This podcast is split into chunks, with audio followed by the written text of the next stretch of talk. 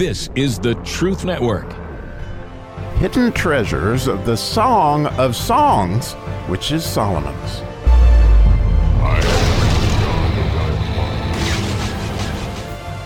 Okay, I have a new favorite verse. yes. Well, as I've understood this one, it's just blown me away. Uh, today is so exciting. We get to the 16th verse or the final verse of the fifth chapter, which is the ayin verse. And I think it lines up with that very beautifully. And oh my goodness, does it line up with the ninth utterance of uh, creation? And so we'll get to it in English. So we're just going to do the beginning of the verse. We may have to do two more, but at least one more. As today is just simply uh, five words His mouth is most sweet. And oh, is it um, in so many different ways. And wow, I mean, it is one of the more spectacular things I've ever uncovered in the scriptures as I have been digging down through this. And so the idea of mouth right there is taste. Um, his taste is most sweet, might be a way to put it, or you know the the um, the area of his mouth. It's interesting that that that is a het and a hoof, and the idea of a het is that idea of union, and so obviously you get the idea of his kisses, which is what specifically we're probably talking about here, and that idea of the hoof is this idea of desire, but it's also a crown. And so to get into this, the way that I think that we can really get some unbelievable understanding is that the hoof is the crown that is desire, or desire drives behavior that can even drive your intellect. Like if, if you really, really, really want to play an extravagant piano solo and you have enough desire, it will drive your intellect to learn how to make learn the piano. Or more importantly, if you have a thirst, a thirst for the Lord in a big, big, big, big way, it is going to drive your intellect to understand the Bible more. is going to drive your intellect in order to seek those kind of things. And that is the crown that's above your head. And here's how that works so beautifully when the idea of the the connection that we have made between the 10 utterances because when you get to the ninth utterance it's he blessed them and told them to be fruitful and multiply well that idea of blessing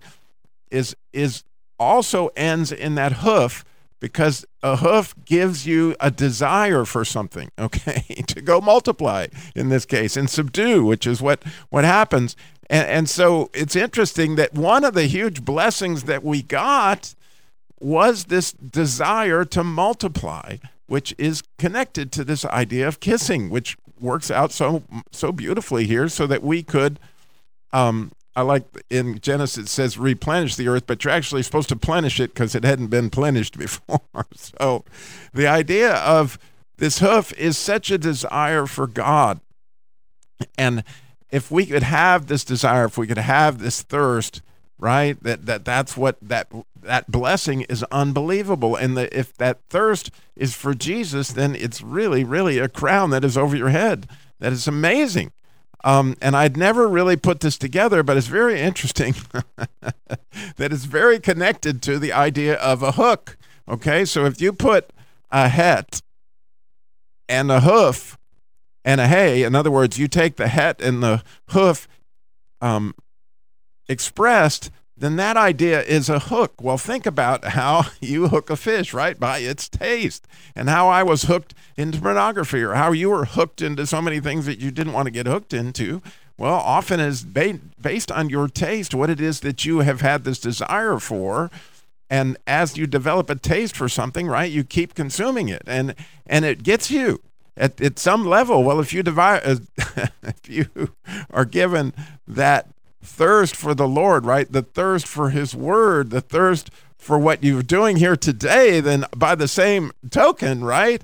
It creates this idea of the ayin because this is the ayin verse, which is very much a yoke, and, and it has to do with being a servant to something. But once you're yoked in, well, you know, if you're hooked, you're pretty much yoked. And so what it's saying, I think it's so beautiful when it says sweet there the idea of sweet here is two mems, which is like double your pleasure. And let me just say, it's very much connected to the sweetness of the bread of the manna because manna is a mem and a nun. Well, this idea of sweet here is very much, it's right next to it, by the way, in the concordance, is mem mem, the idea of a double Jesus, right? And then a tav, which is truth, and then a kuf, which is which is proximity. So if you're close to the truth, that's double sweet, right? And so it's most sweet. And, and so the idea is is that Jesus is when we have an idea of how sweet his kisses are, if we have a, an idea of a taste of Jesus that way, that we have this crown, that this blessing that's unbelievable that hooks us to Jesus. And, so, how beautiful is that? I mean, absolutely spectacular in my view that we can be hooked on Jesus. and so, the idea of our mouths I, I never have put all this together. But being a fisherman and spending a lot of time fishing, even yesterday, I can't help but think that, oh my goodness, you want to hook somebody you know, in so many different ways. You know, they say a man's uh, wives get their husbands through their cooking, and and how's that a, a way to the man's heart is through his stomach. Well, you know, there's a crown to some extent right there. And, and so when you think about this whole thing, like, oh my goodness, how did you get hooked? How did you get hooked on Jesus? How did you get hooked on His Word? On those kisses. And so I was just thinking about how he blessed me this morning in so many different ways to get hooked on prayer, to get hooked on his word. And, and, he did that in a season in my life when I was hungering for a lot of other things.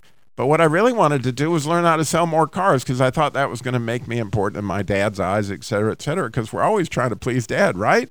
So what Jesus did was he cast out on the line of Dr. Norman Vincent Peale's right, The Power of Positive Thinking. And you might have heard me say this before, but it's so applicable here.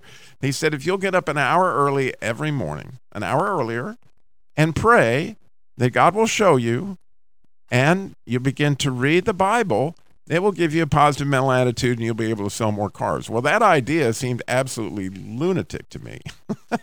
However, I spent $100 on this set and I was hooked. Like, you've got to do this is what you got to do in order to have the you know what it is that you want. And so i started reading the bible and i developed that taste and it hooked me.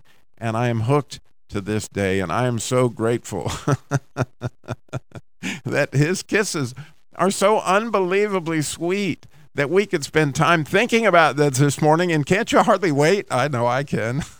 That god blessed them that you were blessed with this idea of multiplying. And this idea of multiplying from a biblical standpoint is, is making more disciples, right? And, and as we to, to get more taste, we, you know, you know, if we're going to be fishers of men, we got to give them a taste of Jesus. Let them taste him so that they can be hooked. I love the idea. And thanks for listening.